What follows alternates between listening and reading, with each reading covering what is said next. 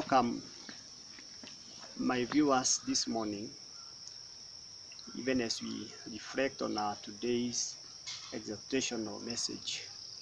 Let us pray. Loving and caring Father, we want to praise and honor your holy name.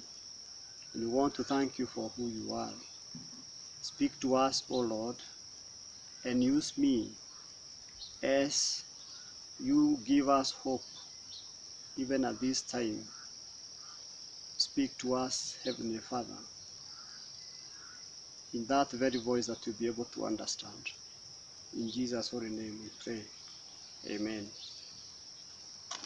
Our today's reflection continues from where we left yesterday.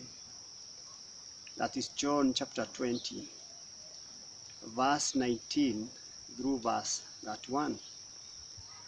And I want to take the two key verses, verse 20 and verse 27, where it leads. When he said, had said this, he showed them his hand and his side. Then the disciples were glad when they saw the Lord. Verse 27. Then he said to Thomas, Put your finger here and see my hands, and put your hand and press it in my side. Do not disbelieve, but believe. Brothers and sisters, our theme today is the scars of Jesus, scars of hope. When Jesus saw his wood to the disciples, then a week later he showed his scars on uh, to Thomas. What if Jesus had appeared to the disciples without the scars? They would not have been able to trust him like the way they did when they saw the scars. The image of risen Christ with wood reminds us that when we suffer, that so did God suffer.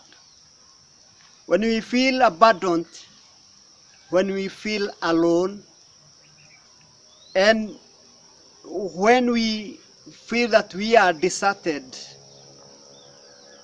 so God was also felt feeling or felt or experienced when he hung on the cross and yelled for us. Christ's curse becomes part of our joy. Christ's curse becomes part of our story. Our scar becomes part of God's story. Our scars become scars of hope as we deal with our own life. Scars, whether visible or invisible, are something we all have in common. The resurrection of Christ gives the scar a new meaning. Let us never forget our Lord and our God who took fall for us.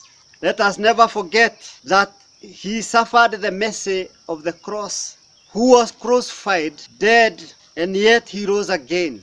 Even as we are experiencing this pandemic of COVID-19 and the loneliness of isolation, let us not forget that it may be a scar, a scar that will be ever seen. It may be a scar in our economy. It may be a scar in our businesses. It may be a scar even in our own developments, personal developments or family developments. But let us keep in mind there are those scars, the scars of hope, which were on Jesus' body, his hand, his feet, and his lips. So, brethren, all who know our pain, the one who knows our pain, whose scar are scars of hope for us, is the only one, Jesus Christ, who died for us. May God help us to, ha- to be hopeful, even as we carry the scars of Jesus Christ on our bodies and in our faith and in our lives. Let us pray. Jesus Christ, you brought the scars of hope to the disciples, and they were very glad when you appeared and revealed yourself to them.